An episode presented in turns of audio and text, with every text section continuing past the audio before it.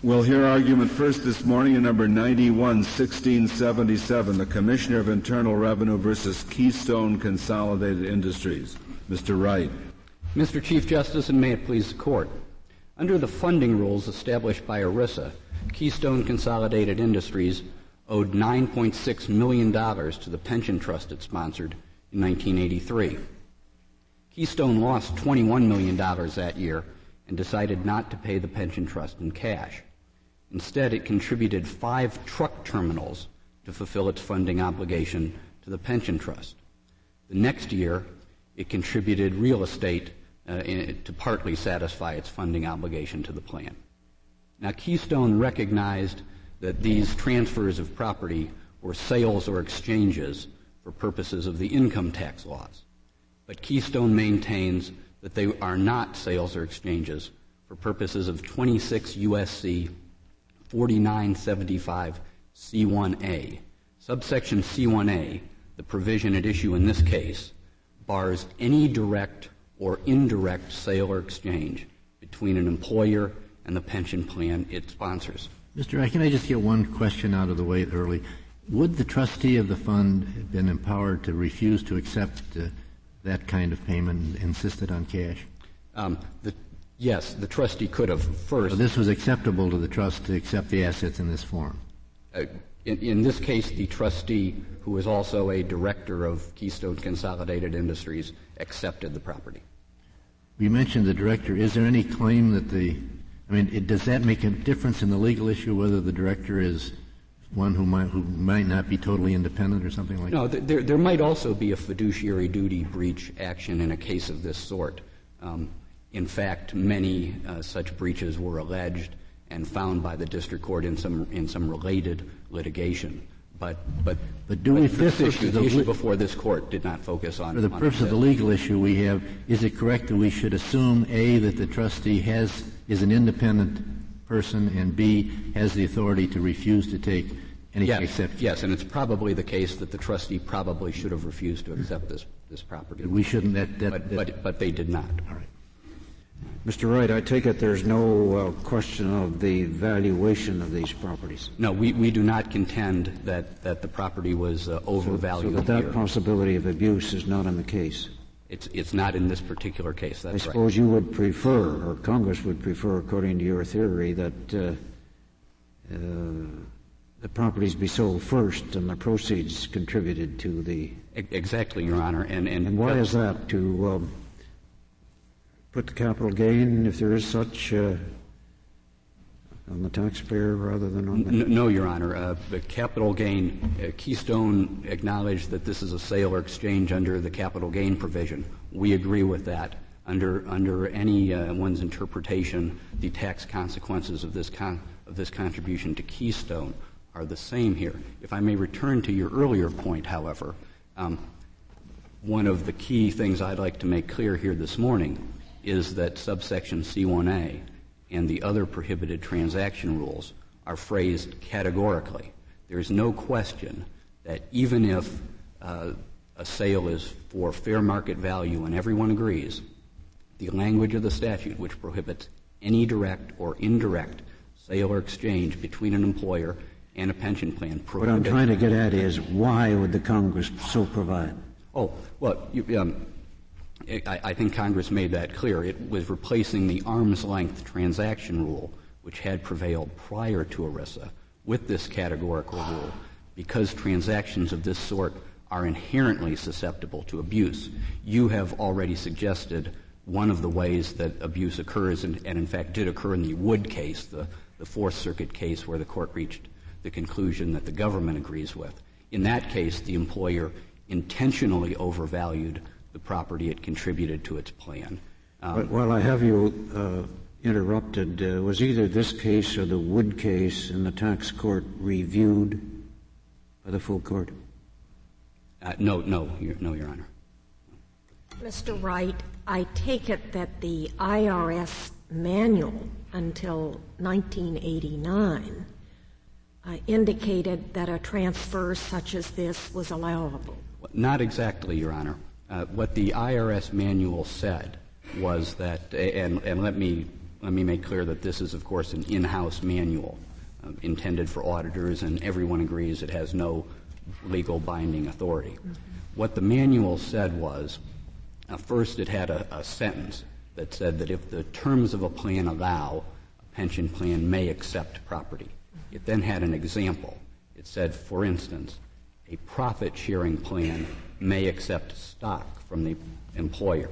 Now, those Did the terms of this plan allow the transfer? Uh, not as far as I know, Your Honor. And, and in fact, um, another point that I want to make clear today is that there's a big difference in the pension area between defined benefit plans, the sort of plans Keystone sponsored, and defined contribution plans like profit sharing plans, the plan discussed in the example in the manual. Well, was there anything in this plan that addressed the subject of the nature of the annual contribution? And not as far as I know, Your Honor. We would take the position that, that, it, that if, a, if a defined benefit plan uh, allowed contributions in, of property to fulfill funding obligations, that, that that provision of the plan would be contrary to. Uh, well, the manual didn't really refer to that distinction. No, no, Your Honor, it did not. But the example. And so, if anyone, if any taxpayer were looking at the IRS's own manual, they would have thought that if the pension accepted this property, it would have been all right. Well, Your Honor, I think that if, if anyone uh, went through the IRS manual, they should have been alerted by the example, which discussed a defined contribution plan, and they should have. It is our position that contributions of property may well be permissible to defined contribution plans. Those plans differ. Why is that, Mr. Wright? Because it's no, no, no sale or exchange? Yes, Your Honor. A, a, um, and there's no sale or exchange because there's no obligation to contribute. Exactly. Isn't there an obligation to contribute somewhere other than in the plan, i.e., the trust instrument itself? In, in a defined contribution plan? Yeah. Uh, frequently, no, Your Honor. They're just making gratuitous gifts? Uh, they are not gratuitous gifts because their deferred compensation to the employees. But as far as the plan is but concerned, the deferred compensation because they're obligated under some contract. No, Your Honor. The, the way defined contribution plans are frequently established is that the, the employer basically sets up individual accounts for each participant. Now, the plan may call for it may call for no contributions at all. It may simply set up a mechanism for distributing whatever contributions are made. It may also call for a percentage of profits to be contributed each year, but these plans also almost always allow for excess contributions if the employer wants to contribute more than, than, uh, than it is promised, if in fact it is promised anything. Those sorts of contributions are not required by any contract with the pension plan or any contract at all. And, and so. Is, is it characteristic in those cases that there is no provision in the plan for crediting any excess contributions uh, to, uh, let's say, to a future year's obligation if there would be an obligation? Your Honor, in a defined contribution plan, there is no future year's contribution. Section 412 of Title 26, which sets out the minimum funding rules, applies only to defined benefit plans, the sorts of plans Keystone sponsored. It has, it has no bearing on individual account plans. Let, let me add in this connection. But, but, but the contract can provide. I mean, whether the statute provides it or not, the contract can provide for future year payments. And uh, let, us assume one that, that, that says um, um, you shall make this much of a contribution every year, and you may, in addition, make whatever whatever beyond that you wish. So in year one, the employer makes the minimum plus a lot. Um, I think that the, the, question asked is whether that excess can be credited to the next years. That would be entirely up to the terms of the contract, wouldn't it? Th- that would be, Your Honor. Now, I'm told that in many of these plans, what's if something is mandated, what's mandated is a percentage of profits each year. So in that particular situation, presumably you wouldn't be able to credit those for future years. But, but let me say in this connection that defined contribution plans are not some tail wagging the dog here. They actually outnumber defined benefit pension plans and, and, and are a very important part of, of, uh, of the pension of the pension scheme here. Well, Mr. In, Wright, in the, uh, C1A uh, talks about prohibitive transactions, and uh, the, the, there's a tax imposed on them of five percent.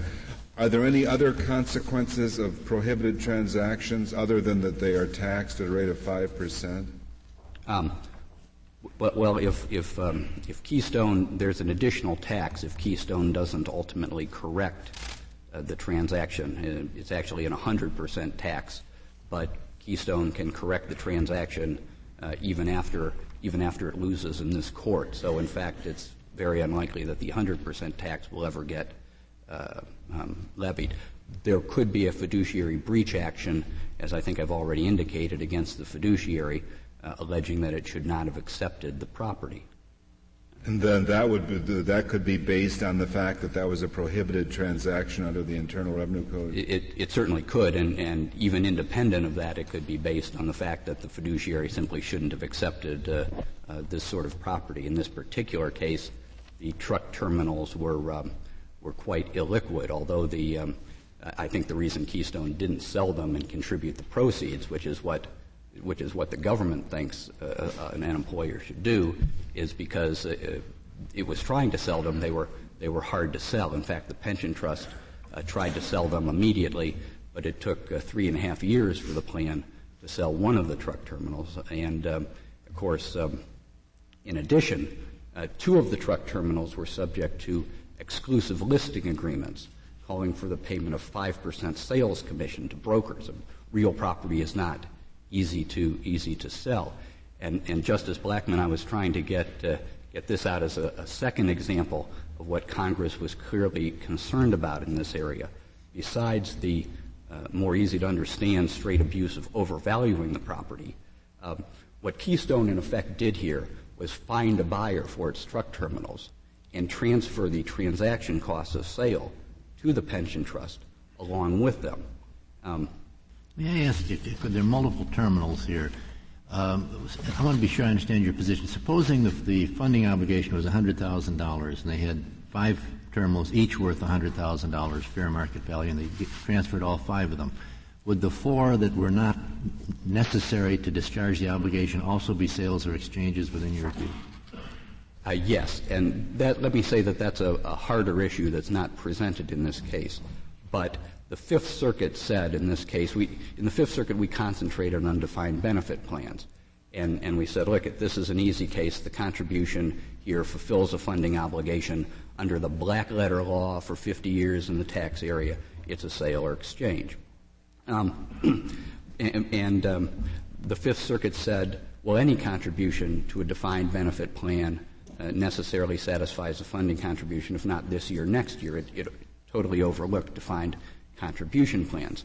Now, those excess contributions are admittedly a more difficult case for us. They do, in fact, uh, satisfy, in effect, a future funding obligation. On the other hand, at the, at the moment the contribution is made, the plan does not actually have a right to go in and sue for the, for the truck terminals. Now, um, the Department of Labor, under the Division of Authority, it's the Department of Labor that actually has the primary responsibility among the three agencies that administer ERISA for, for construing this provision. And, and it has issued, in, in 1981, that is two years before the transactions at issue, it issued an opinion letter in a case indistinguishable from this one in all respects, saying that the contribution of property to a defined benefit plan to satisfy a funding obligation is a prohibited sale or exchange. In 1990, it issued an opinion letter uh, discussing a voluntary contribution to a defined contribution plan of the, of the sort I've talked, a contribution that fulfills no current or future funding obligation. In, uh, how did it deal with Section 494, what is it, 4975F3? Um, it, it, it explained that, that the, that provision, which prohibits any contribution of mortgaged property, uh, serves the following role in the situation at issue in the 1990 transaction, the, the, uh, the excess contribution to a defined contribution plan, um, that contribution is not prohibited by subsection C1A, but subsection F3 serves the additional purpose of prohibiting transfers of mortgaged property to any sort of pension plan under any circumstances. And that's why, contrary to what the Fifth Circuit said, our interpretation of this provision does not render F3 or any other provision superfluous. it prohibits contributions to mortgage property, of mortgage property under any circumstances. And, and, and that, so that's the role it played. Mr. Wright, had, had um, do you take the position that the DOL opinion letter is a formal interpretation of Section uh, 4975? Uh, yes, Your Honor, it is. And, and, let me say that I, I, I, meant to say in response to your earlier question mm-hmm. that as between the formal published letter of the Department of Labor, which is intended to inform people how the agency that administers the prohibited transaction provision interprets it, uh, these are now available on Lexis and Westlaw, and they've long been published mm-hmm. by a number of private parties. Mm-hmm. And the IRS manual, an in-house manual that is not intended to inform the public. It is surely the Department of Labor opinion letter that is controlling and, and, and what when did that opinion letter uh, issue again? 1981, two years before the transfer is at issue here. In, in, the case where an excess uh, amount of property is, is contributed, an amount of property over and above the employer's obligation, does the employer have a deduction for that additional amount? Yes, Your Honor. And it, it has an, a deduction because it's a transfer of property. Uh, it, sometimes employers argue that that is a gift, but usually, certainly in the case of large employers like Keystone, um, the IRS almost always uh, maintains that, in fact, what happens is it's a transfer of property between the employer and the employees. Even if the pension plan has absolutely no right to the, to the money and no right to insist upon it, it's nevertheless a form of deferred compensation to the employees, and it, and it is deductible. One other question. In, in tax law generally, uh, quite, a, quite apart from the pension benefit plans, if uh, I simply make a gift uh, to someone, I, I, give a car to my son, is, that's not a sale or exchange. No, Your Honor. Suppose there's a mortgage on the on the property that uh, he assumes. Is that sa- then become a sale or exchange? No, Your Honor. In some certain circumstances, there are tax consequences. In the unusual case where the basis in the property is actually less than the mortgage, uh, then, then, then there is some gain to the uh, transferor.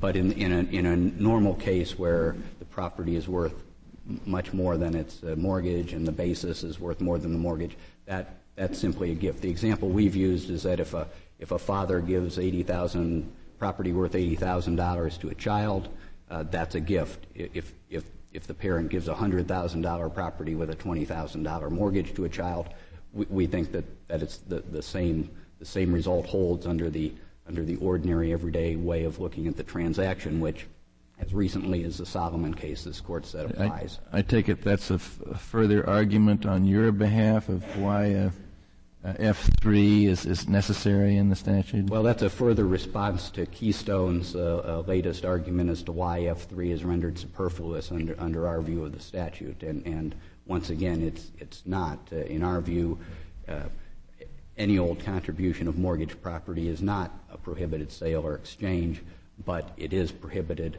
by subsection F3. Let, me say that subsection F3 performs, you know, a rather modest role, I'll acknowledge, under our view of the statute, but, but uh, that's not surprising. Uh, Congress simply wanted not to allow employers to use one particular trick of mortgaging property to raise cash and then transferring the property to the uh, pension plan to have to pay it off. Let me add that I, am more than willing to acknowledge that there is a lot of overlap in ERISA. Um, after all, there are two prohibited transaction provisions added by ERISA, one in Title 26 and one in Title 29, both of which prohibit any direct or indirect sale or exchange between an employer and a pension plan. There is also overlap between subsections C1A and F3. Uh, a contribution of mortgaged property to fulfill a funding obligation would be prohibited under, under either provision. But to say that there is overlap is not to say that there's su- superfluity.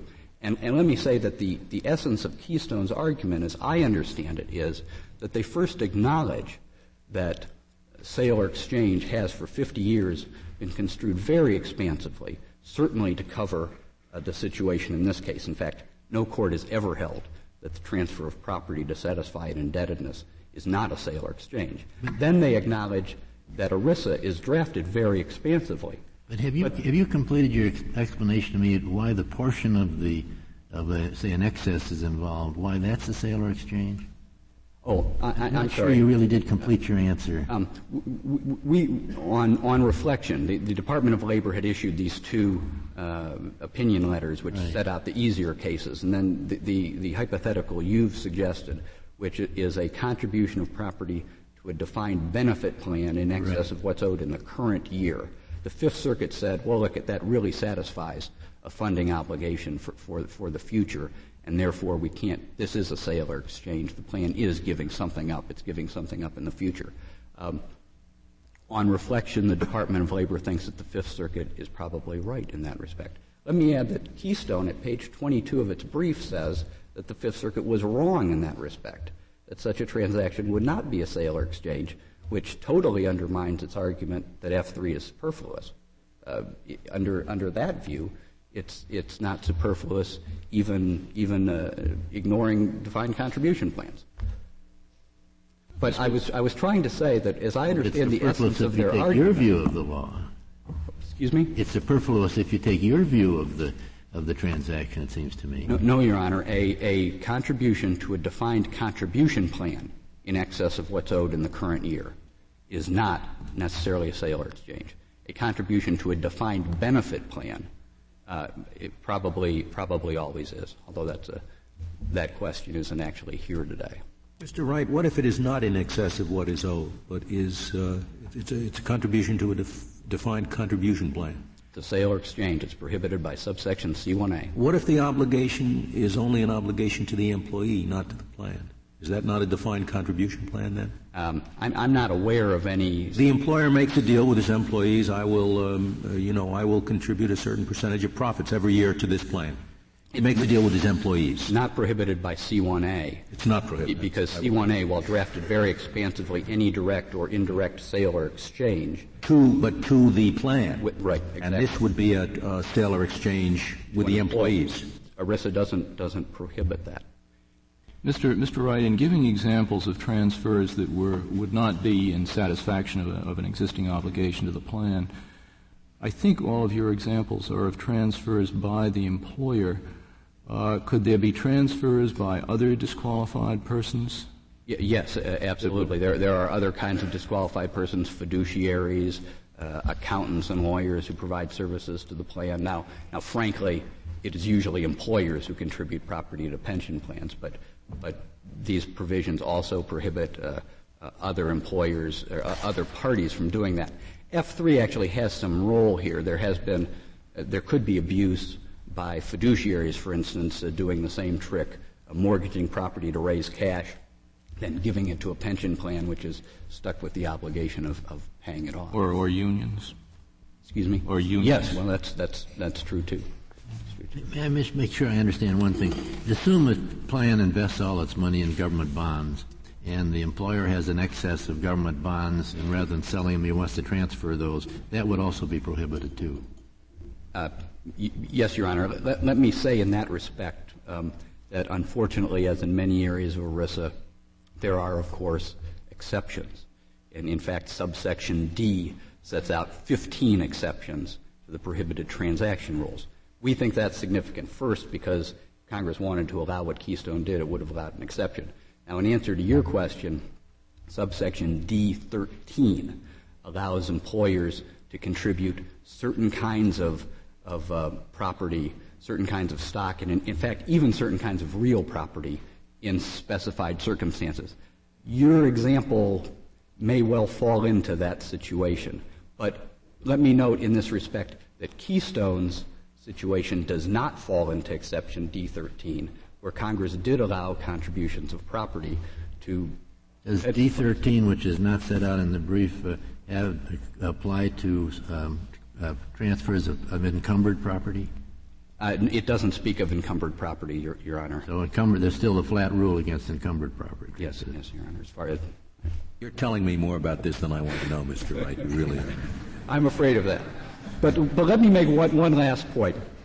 Um, Keystone acknowledges that sale or exchange has a very broad meaning under the tax laws. It acknowledges that ERISA is written expansively, but it says for those reasons, subsection C1A should be construed narrowly to minimize the overlap between C1A and F3. Well, in our view, that's perverse to read C1A narrowly because Congress drafted it broadly. I'd like to re- reserve the remainder of my time if I could. Mr. Wright, I don't want to spoil your hopes in that respect, but uh, you, you, you've just tantalized me with one possibility here.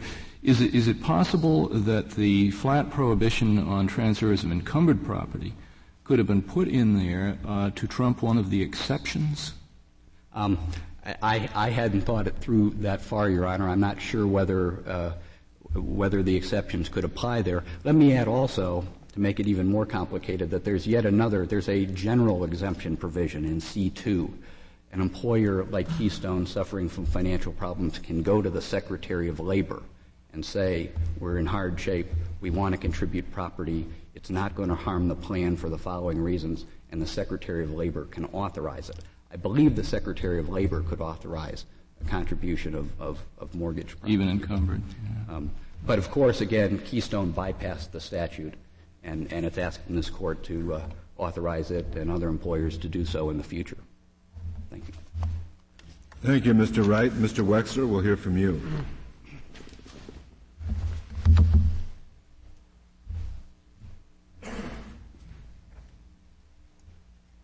Mr. Chief Justice, may it please the court, I hardly know where to begin.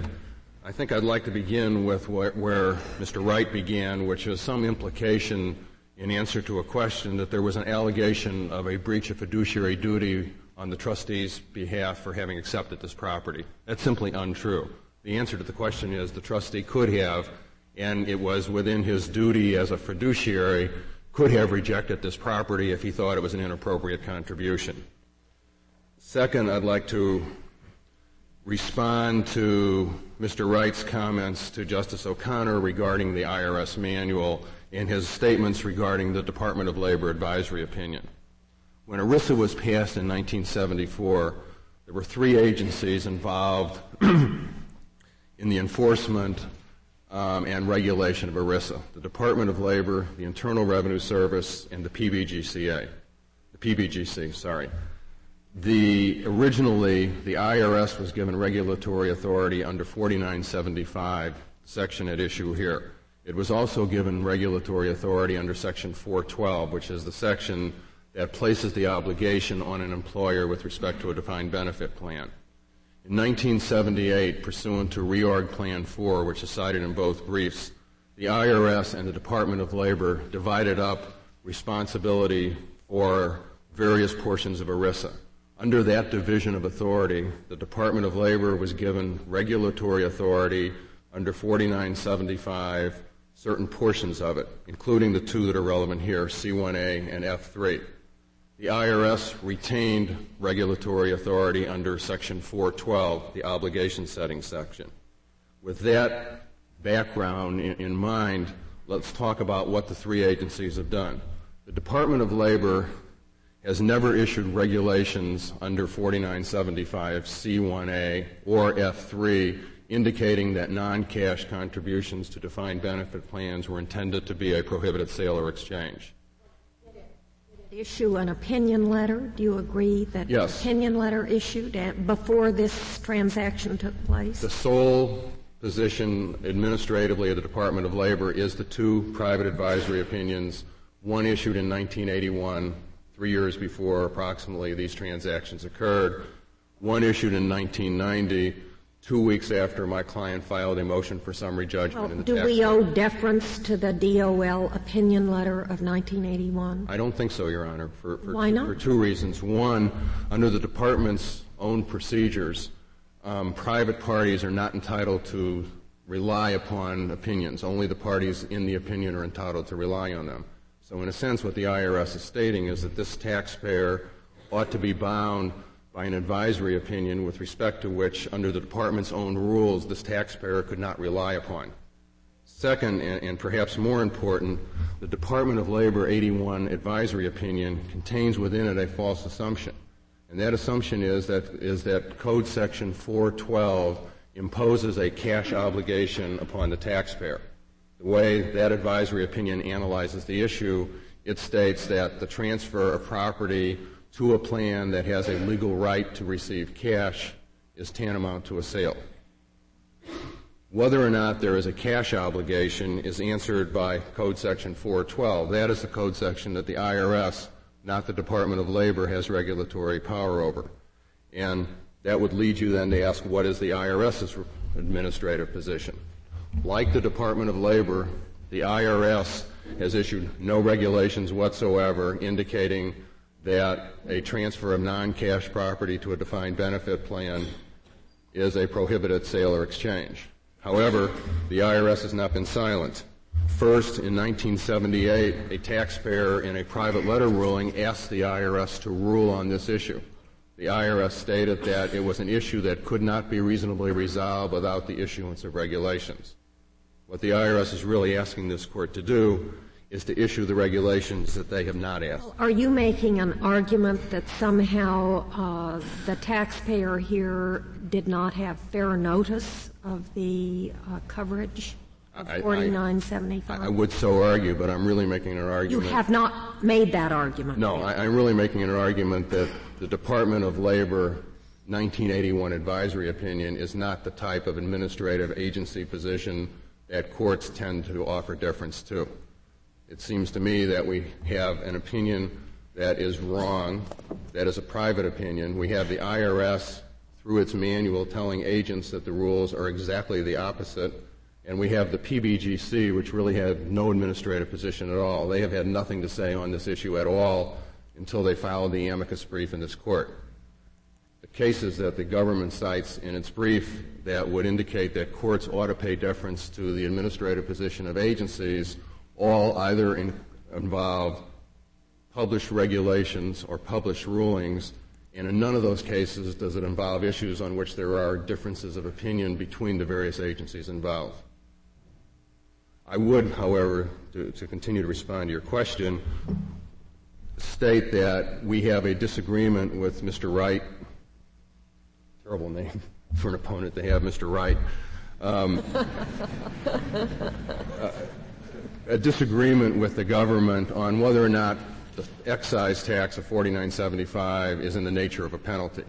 And I think that this court has made it clear that the law is that people are not, people or corporations are not to be subjected to penalties unless the plain words of the statute impose those penalties. I think underlying those cases is the notice issue that, that, you, that you indicate we would submit that it is crystal clear in our mind that 4975 does indeed impose a penalty. Is that something different than an ordinary tax then? Yes, it is a 5% per year penalty in addition to a 100% penalty if the transaction is not corrected. Well, the statute refers to it as a tax. Why do you say it's a penalty rather than just a tax?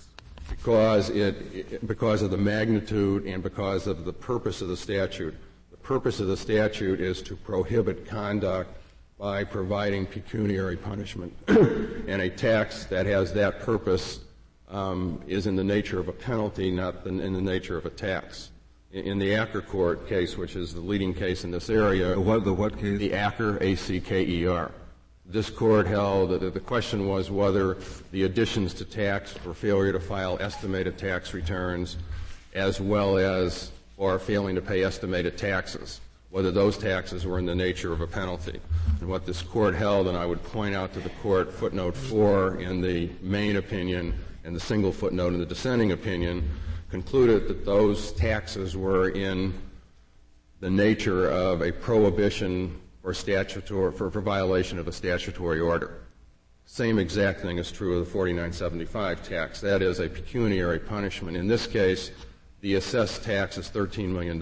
Is that 100%? It is 5% for a number of years plus 100%. Of course, 5% for every year plus 100% over that. Correct. The, the, maximum criminal penalty provided in ERISA for knowing violation of ERISA provisions is only $100,000. So that the tax, which we are describing as being in the nature of a penalty, is more than 100 times greater than the maximum criminal penalty.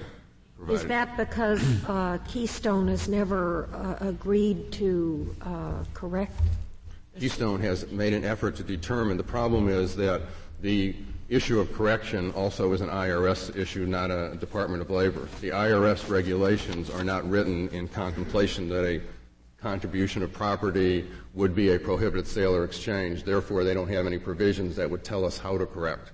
But I promise you, we did try to find out what the IRS thought we ought to do in order to correct, and we had no response. Mr. Wexler, uh, the consequence of the argument you're now making, however, is not that the section should be interpreted the way you want to interpret it. We would interpret it the way the government wants it uh, uh, to make this a prohibited transaction, but you just wouldn't have to pay the 5% penalty, right? It would still be a prohibited transaction and you would have to undo it. It, I mean, that, that's no justification for interpreting the statute the wrong way. No, no, no. But I think that if the statute is penal in nature, then it is a statute that ought not assess a tax unless it is fairly clear on the face of the statute that the tax is owed. So, well, so the consequence is you don't owe the tax. But it, it, it, should, should, in addition to that, should we make non-prohibited what are prohibited transactions just well, because they haven't been made prohibited clearly enough? Let me talk then about why we believe that they are not prohibited transactions. Justice Stevens asked a question which I believe Mr. Wright has answered absolutely inconsistent with the government's position both in its brief here and in the Fifth Circuit. The question he asked was whether in a defined benefit plan, if a year's minimum funding requirement was $100,000 and the taxpayer contributed property, five separate parcels, that were each equal to $100,000, which parts of those would be a prohibited sale or exchange and which would not. It is the government's position that the first piece, the first $100,000 worth, would be a prohibited transaction. However, it is the government's position that the other four pieces would not be prohibited transactions. And the, even though, for income tax purposes, all five of those are treated as sales or exchanges for income tax purposes, and in each of the five cases, the taxpayer would have to pay a capital gain on his income tax return, just exactly how the way Keystone did. The problem with the, the reason the government reaches this position is exactly because of the existence of F3. F3 states that a transfer of property subject to a mortgage will be treated, shall be treated, I believe the words are, as a sale or exchange. The necessary implication on the face of the statute is that if it is not, it is not intended to be a sale or exchange. Thus, the government is looking for some meaning for F3 that is consistent with a transfer of non-cash property being a prohibited sale or exchange when it is in exchange for a minimum funding. And the distinction that you have drawn is exactly where they draw the line. What says the government is that the first piece is an exchange for a cash obligation, the minimum standard requirement for that year. Therefore, that's a sale or exchange. However, the other four pieces are not for that year's cash obligation. Therefore, those are not prohibited sales or exchanges under C1A, and that is the slice that F3 was intended to pick up. We would submit two answers to this. One, hard to believe that this is what Congress had in mind without a single word in the legislative history speaking of this differentiation about the two types of contribution under Code Section 412. Moreover, we would suggest that Code Section 412 does not impose a cash obligation on the taxpayer. What the words of 412 state specifically is that the re- employer must satisfy a minimum funding standard, and that is specifically defined by 412A with the following language a plan, and I will quote, shall have satisfied the minimum funding standard for such year for a plan year if at the end of such plan year the plan does not have an accumulated funding deficiency. Then in 412B, the code states how you determine whether there is an accumulated funding deficiency. One of the things that happens in making this determination is there are credits provided to and charges against the plan's assets. One of the credits is for the amount contributed by the employer. What the IRS alleges, and I would point out to page 5 in, in, in their brief, is that the allowance or, or, or the, the statement in 412B that provides a credit for the amount, and the IRS puts the words amount in quotes, of contribution by the employer, that is the item that provides the monetary obligation or the dollar obligation. That is the beginning point of their substantive argument. What the IRS fails to point out and totally ignores the, are the two words immediately following the word amount, which they put in quote. And those amounts, are, those words are the amounts considered contributed. We would submit that the IRS is absolutely incorrect. The two words I have just added, which are in the code, make it clear that Congress must have thought that something other than cash was going to be contributed in discharge of the minimum funding standard. Otherwise, the words amount considered contributed would have no meaning. This is in section 412 you're speaking? B. 4, 412. B3, I believe. Well, now, the, the government's petition sets out section 412A. I don't see that it sets out section 412. 412A, it doesn't. 412A. Where, where is 412B set out in your brief? It is not set out in, my, in our brief. It is discussed in the government's reply brief that was filed in response to our argument that there was no cash obligation. They then quote in their reply brief at page 5 portions of B3.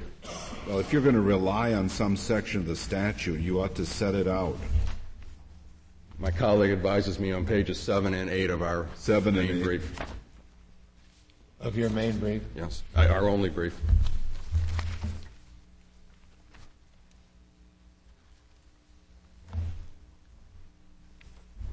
The point being is that if 412, if, if I can try to respond to Justice Kennedy's or Justice Stevens' question a little more, a defined benefit plan requires an employer to fund benefits over the life of the employee such that when the employee retires, there is sufficient assets in the plan in order to pay retirement benefits. The IRS's argument that attempts to distinguish between what they call voluntary contributions, which are the four additional pieces of your hundred of your 500 five $100,000 pieces, and the initial 100,000 draws an economic distinction that doesn't make any sense. And the reason is both contributions are in discharge of the employer's obligation. One, the minimum obligation for the year, the other, the overall obligation, which is the employer's full obligation to fund the plan. Question, the difference is one of timing, not of economic substance.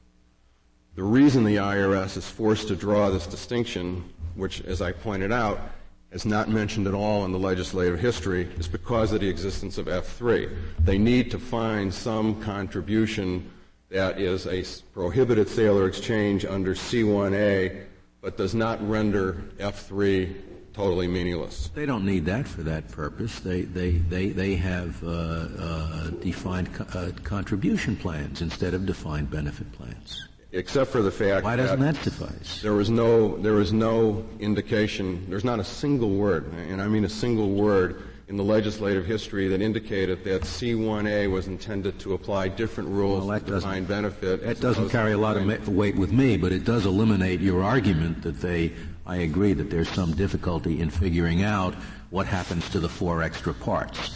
But however that argument comes out, even if you disagree entirely with the government on that and say that all five parts are considered uh, uh, sales and exchanges, there's still a, an explanation for F3. But, but it is a strained explanation. Plus, it is inconsistent with the, under, the, the intellectual underpinning of their initial argument. The way they get any of these transactions to be prohibited sales or exchange is by application of income tax cases. And it is true that in income tax cases, these are treated as sales or exchanges.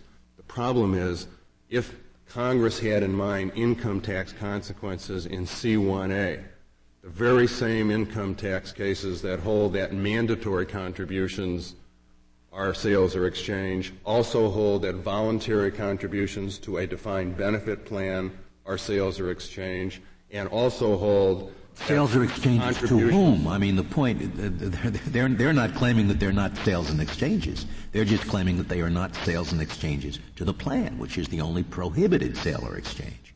In order to reach that argument, they have concluded that there is an underpinning in the income tax sales or exchange cases that looks at to whom the sale or exchange is between. Seems to us there are two real problems with that. Problem one is none of those cases talk at all about who the sale or exchange is between. What those cases do is they conclude that the transferor has recognized the benefit of economic gain and therefore should pay an income tax. Of course, the, the tax cases don't don't Moreover, go into to whom it is because it's irrelevant for taxation Exactly. purposes. But you have to make the decision for purposes of ERISA. However, if a mortgage, if a property is transferred to a pension plan subject to a mortgage, it is crystal clear who that sale or exchange is between.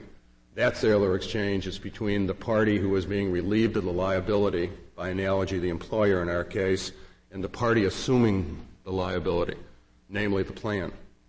Therefore, if that were the concept that Congress had in mind, F3 has defined the single transaction that is clearly between the plan and the employer, not between the employer and the employee. I don't agree with what you just said. If the mortgage is in, is in a lesser amount than the uh, uh, than, than the equity in the property, I just don't I just don't agree with that. The, when, when, when, when a mortgage is assumed, the party assuming it pays the liability. So, in a sense, it is no different than if a liability absent property were transferred to, to, to a plan. Or to put it another way, whether or not a sale or exchange when mortgage property is transferred to a plan is between the plan and the employer or the employer or the employee, it would seem to us to indicate the clearest example where you have a transaction that 4975 is trying to operate on. The reason being that 4975, by and large, is talking about transactions from which assets that are in a trust are extracted from that trust. It's not a funding section. The reason that they have made the mortgage property into a sale or exchange is because that is a transaction that can occur in a funding context, but which results in the extraction of assets from, from the plan. Well, Mr. Wexler, you don't say that the only kind of sale or exchange as described in 4975C1A is one that meets the definition in F3, do you? No. What, what, what our position is is that the income tax cons, uh, the income tax cases that hold that transfers to, to, to define benefit, to define contribution, voluntary, mandatory, that contributions of that nature of property to a plan or sales or exchanges was affirmatively not intended to be included so our, uh, in C1. We simply have to figure out, or courts have to figure out, what the term sale or exchange in 4975C1A means. Exactly. That's exactly precisely the issue.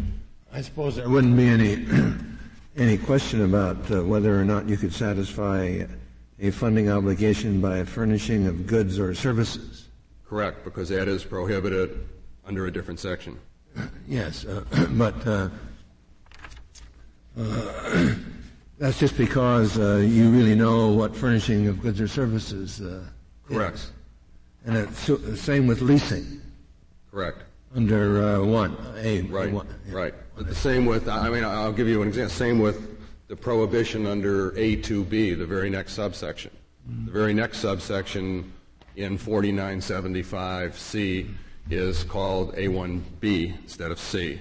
And what that, what that provides is a prohibition against the lending of money back and forth between a plan and an employer. What the legislative history of that section stated was that one of its purposes was to disallow an employer from funding his obligations with a promissory note. Mm-hmm. The reason being a promissory note would then create the prohibited lending. Mm-hmm. We would submit that that sentence is also, just like F3, irreconcilable with the theory that, uh, that Congress intended in C1A to include, to prohibit non-cash contributions. The reason being, promissory note is clearly a non-cash contribution. So under under 1A, uh, uh, leasing would be prohibited, uh, but uh, transferring fee title uh, would not be. Correct. Or transferring mortgage property would not be permitted. Well, Mr. Wexler, what if the employer just outright sold to the plan a piece of property? That would be prohibited. And yet um, it would be prohibited because it's a sale or exchange? For consideration, I would assume. Uh, That's why I started out talking about And yet 412 you continue to take the position that a transfer to meet a funding obligation is not is not. And the reason is, is that 412 does not impose a cash obligation. I would suggest that if 412 had a rule that said that all contributions to defined benefit plan must be made in real estate, we would not be here because we would have a clearer allowance of what we want. I would also state that if 412 had a rule that said all contributions must be made in cash, we would not be here either, and the reason is we wouldn't have a case because in discharge for cash, it's clearly a sale. The problem is 412 is intended to provide flexibility on funding to, to, to plan employers. Uh, Mr. Wright indicated that there are by and large way more defined contribution plans and defined benefit plans. I would suggest that the congressional policy is to favor defined benefit plans, the reason being they are the only kind of plans that where the investment risk of the assets rests with the employer, not the employee. Um, as, as pointed out in Professor Zelinsky's article, which we cite in our brief, one could argue that as a matter of policy, Congress would not be interested in passing anything that would restrict funding of defined benefit plans because it would tend to discourage those plans when policy is exactly the opposite. Could I, why, uh, why didn't the company just sell their terminals and contribute the cash? I, I can't answer that question, but I, I would suggest that transferring the terminals to the plan is more like not selling them than it is like selling it. it. Once they were transferred, it was up to the fiduciary to determine whether it was a good investment or a bad investment, a short-term investment or a long-term investment. The, the real estate that was contributed in the second year was sold at a gain by the trustee within the year it was contributed. The truck towing terminals were held. It would seem to us that in order for this court to reverse the decisions entered in this matter by the tax court and the Fifth Circuit, this court will have to find as a matter of law in the government's favor on three conceptual issues. First, this government, this court would have to find that 412, we think, imposes a cash obligation. Second, this court would have to find that when Congress passed C1A, they intended to implant income tax consequences um, with respect to certain contributions, but specifically intended to ignore income tax consequences with respect to other transactions. The reason is that we think if you don't do that, you have read F3 out of the law. And item three, this court would have to conclude as a matter of law that Section 4975 does not impose a tax that is in the nature of the penalty. It is because if it is in the nature of the penalty, this court's precedents would indicate it has to be narrowly construed. We would suggest that that's a standard. No, but what if we think the what if we think C C1 is clear? You would have to come to that conclusion. I, I would agree with you, actually. You, you could come to that conclusion, which I think is a wrong conclusion, because I think the words of the statute don't say that. But if you came to that conclusion, you could then defer and not deal with the penalty issue. it is nevertheless our position that it would be incorrect as a matter of law for this court to find in favor of the IRS on any of these three issues, much less all three. We would submit that if the Department of Labor and the Internal Revenue Service have come to the conclusion that as a matter of policy, non-cash contributions should not be made to defined benefit plans, or that some should and some should not, we would suggest that that is an issue that ought to be addressed to Congress, not to this court. Thank you. Thank you, Mr. Wexler. Uh, Mr. Wright, you have four minutes remaining. Mr. Wexler acknowledged that sale or exchange has for 50 years been uh, construed by the courts to include a transfer of property to satisfy an indebtedness. In subsection C1A, Congress didn't merely prohibit sales or exchanges, it prohibited any direct or indirect sale or exchanges. Whatever hard cases there are in the future, a transfer of property and fulfillment of a funding obligation is certainly a form of direct or indirect sale or exchange. Can I just be sure of one thing in my mind? Is it your position that a transfer of property, real property, to a defined contribution plan is also sale or exchange? If it fulfills a current, if it fulfills a funding obligation to, to the defined contribution plan, it is. Then why isn't the C3 or whatever the number is superfluous? It is not superfluous because there are contributions made to defined contribution plans that do not fulfill any current or future funding obligation. Say, Mr. Wright, the language sale or exchange or leasing, um, the words leasing coming after sale or exchange does does seem to me to indicate that uh, that they're talking about a uh, um, person-to-person transaction, not just the regular contribution that the employer makes. Well, those are certainly also prohibited, but sale or exchange is a phrase that's used throughout Title 26. It, it has a well-settled meaning. It, it had a well-settled meaning in 1974. Uh, we think that Congress relied on that meaning when it when it used that language. It seems to me strange to use that highly technical meaning, which would which would cover any contribution to the plan, uh, which elsewhere is referred to as contributions in the statute. Well, Your Honor, sale or exchange has a settled meaning, and I'm, I'm not sure it's fair to characterize it as technical, as uh, Professor Bittker explains in his treatise. Uh, uh, transferring property to satisfy a debt is, is just the same as selling the property and saying, oh, by the way, instead of giving me cash, please credit my accumulated funding account, which admittedly doesn't say it has to be satisfied in cash, but I, I wonder what would have happened if Keystone had tried to give this property to one of its other creditors uh, that, that, it owed, uh, that, that, it owed obligations to.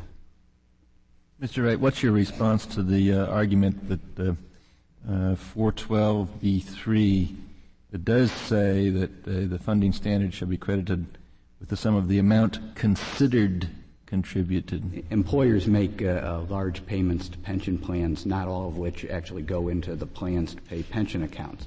They also agree to pay certain administrative uh, um, money. So when an employer when an employer uh, makes a payment to uh, a pension plan, all the money doesn't necessarily go into the plan. Some of it goes elsewhere. And, and, and let me also say, with respect to 412. Well, I mean, it seems to me that that's just a, a simple bookkeeping. Well, and, the, but, but the so amount contributed is it's either contributed or it isn't. The, the amount considered contributed to the plan. Well, you know, the, the other thing about Section 412 is that uh, um, we're, we're, faulted on the one hand that there's so many prohibitions on this kind of transaction that there's a danger of superfluousness. On the other hand, um, the fact that in certain other provisions of the in tax, in, income tax code it doesn't make clear that these transactions are prohibited, well, that's found to be significant too. We think two prohibited transaction provisions saying that any direct or indirect sale or exchange is prohibited is, is arguably more than enough. It's certainly enough. Thank you, Mr. Wright. The case is submitted.